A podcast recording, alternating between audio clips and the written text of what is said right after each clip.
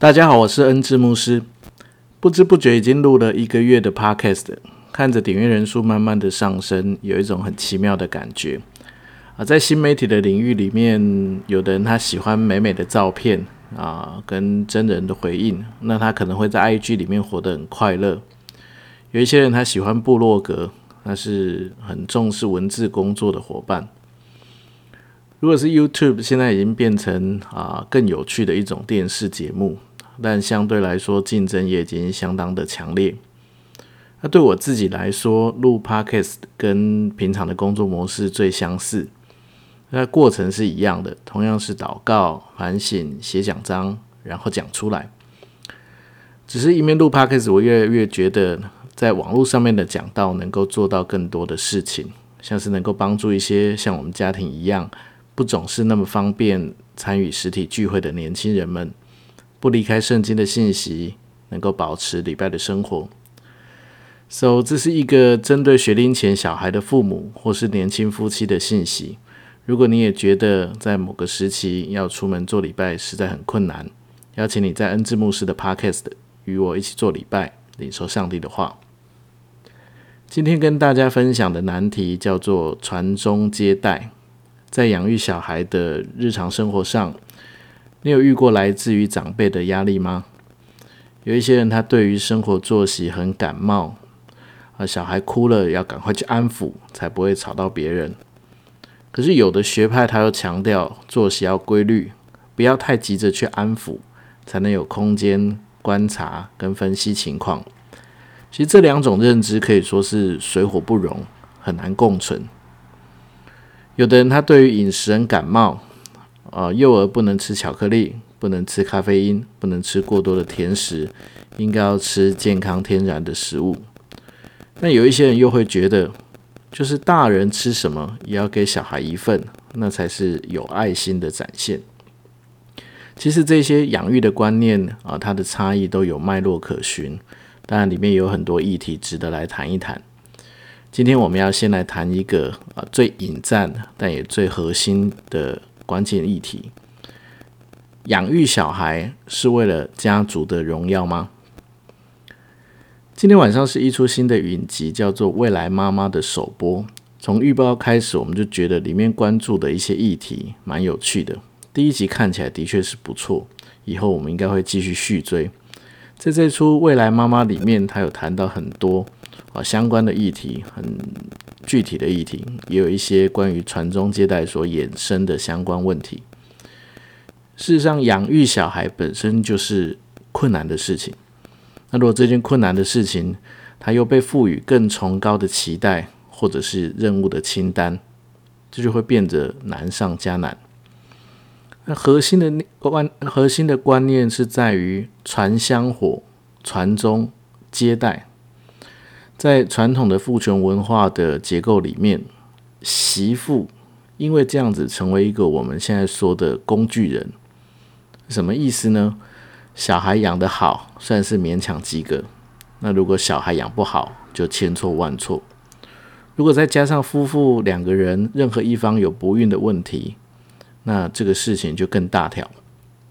这样子传宗接代的价值观背后的想法其实是这样子。我们是我们觉得说，小孩是一个家族的延续，家族的未来，甚至是家族的荣耀。当然，很自然的从这种想法出发，这个小孩就要信家族的信，最好还要照着这个家族的文化来养，才能够成为家族的延续未来，以至于荣耀。那这样子的话，很多的婆媳问题、世代差异，不是都从这里而来吗？有一段圣经，也许就是说给我们听的，诗篇一百二十七篇第三节：儿女是耶和华所赐的产业，所怀的胎是他所给的赏赐。每一个基督徒都需要认真而且清楚地思考这件事情。我们生命的最终根源，到底来自于祖先，或者来自于上帝的创造？当一个人还没有信主之前，很自然，我们认识的只有自己的亲人、自己的家族。所以从这个脉络出发，慎终追远，孝敬父母，是相当正确的价值观，当然也是每一个基督徒我们应该持守的传统的美德。但当我们信主了以后，当我们成为一个基督徒，我们有了从上帝而来的启示，我们认识了福音，其实我们更应该清楚，我们的生命除了亲人、祖先、家族这些我们熟悉、看得到、摸得到的东西之外，还有一个更早期、更原始但更有力量的源头，那就是造物主上帝。事实上，就算我们的亲人、祖先、家族，即使他们不是基督徒，他们也通通都是上帝所创造的，是上帝所造、带着属灵尊严的有灵的活人。我们的家族、我们的祖先、我们的亲人是这样子，那么我们应该认真的来想一想，孩子呢？我们今天读这段圣经，它提醒我们。儿女是耶和华所赐的产业，意思是说，所有权、根根源、归属都来自于上帝。当我们从这样子的角度去思考，才能够断开所谓的家族的咒诅。我们试着想想，如果子孙是家族的延续，那应该要被延续的是那一些值得流传的美德，而不是所有的传统都盖瓜承受。如果儿女是一个家族继续发展的未来，那对于孩子来说，有一个最重要的事情，就是认识基督教信仰。那是唯一能够帮助他继续走下去，而且走得稳妥，那最重要的功课。不管我们把小孩归给父母管，归给阿公阿嬷管，或者是照着畅销书、畅销节目的育儿专家，照着他们的路线来管。我们都没有办法保证说哪一个路线是没有争议、没有问题的，因为我们毕竟是人，有自己的不足跟缺点。谁能够敢说我们自己带给孩子的绝对是祝福呢？的确，没有人敢打包票，但是好险，还有上帝，让上帝掌权。让上帝成为我们众多关心孩子的亲人、长辈、家人，这许许多多的人当中，那个最好的仲裁者、协调者，更是遮盖者。正在养育子女的我们，也许我们真的传了一个宗，但那个宗是上帝创造的宗，而不只是家族血统的宗。也的确，我们期待儿女能够。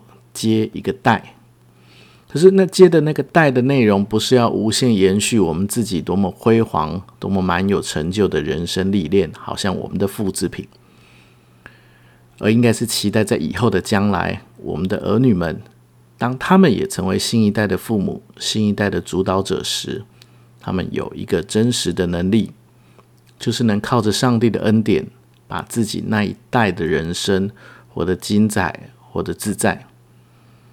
这样子的传宗接代是在上帝的手中祝福，当然也自有上帝来负责。那么我们能够做什么呢？面对传宗接代这个议题，也许有很多的伙伴，他因为养育子女的诸多不便，觉得处处困境，求助无门。我觉得我们能够做的事情，第一个至少是要想办法做礼拜。就算只能够抽空听 Podcast 也很好，因为很多年轻的父母从生出小孩的那一天就是淡出教会的开始，这是很可惜的事情。因为当我们遇到困难，当我们遇到困境，那么遇到生活上面每一天每一天会遇到的难题，那正是我们迫切需要神话语喂养的时刻。保持连结于神，让属神的价值观成为我的力量，我觉得那会是我们很重要。那个帮助的来源。第二个，我们只能够做的事情是练习，练习成为彼此的好队友、神队友。面对传宗接代、面对世代差异的议题，夫妻如果有一致的养育模式、管教原则，能够更帮助我们去回应这些价值观的不同，还有长辈们的关心。事实上，我们也要懂得如何说明理念的必要性。为什么这样养？为什么不那样养？这些都是沟通很重要的内涵。最后，我的建议是多跟不同的人对话吧。我们的想法跟坚持，在不同的情境面对不同的对象，其实很有可能会动态的改变。如果我们有机会多听听、多聊聊，或者吐吐苦水，就像现在很流行的共学团、小社星小组，或者是像《未来妈妈》这部影集里面有演的，也有一些网络上面的群组。如果我们有机会多听听不同人的生命故事，每一个人所遇到不同的实况，也许会不断带给我们新的创意跟提醒，或者至少至少也能够让正在育儿困境当中的我们少一点孤寂感。如果在基督教的信仰里面这样的资源不多，欢迎来到我的粉砖，在这篇文章底下留言给我，分享你正遇到的难题，或者是你听完这场 Podcast 礼拜以后所得到的感想。当然，如果你决定开始追《未来妈妈》这个影集的话，也请你常常跟我分享你对剧情的看法。总而言之，愿上帝帮助我们，带给我们祝福。我们一起来祷告吧。爱我们的上帝，也许我们正面临许多传统上的压力，有一些伙伴正在教养模式当中征战，常常活在言语伤伤害当中；有一些伙伴急着生小孩，却不是那么容易。有的伙伴面对经济的压力，有的伙伴期待能够培育孩子有更好的发展。求你帮助我们，特别祝福每一位正在养育儿女的爸爸妈妈。当我们毫无思绪的时候，给我们属灵话语的提醒；当我们需要安慰的时候，带给我们说不出的叹息，成为我们的及时的帮助，成为我们，特别是我们儿女的主，让我们总是能够知道。也能够深深的体会，你的恩典够我们用，每时每刻都是这样，让我们有力量，让我们今天就开始有很棒的力量。我们将祷告，都是奉靠主耶稣基督的名，阿门。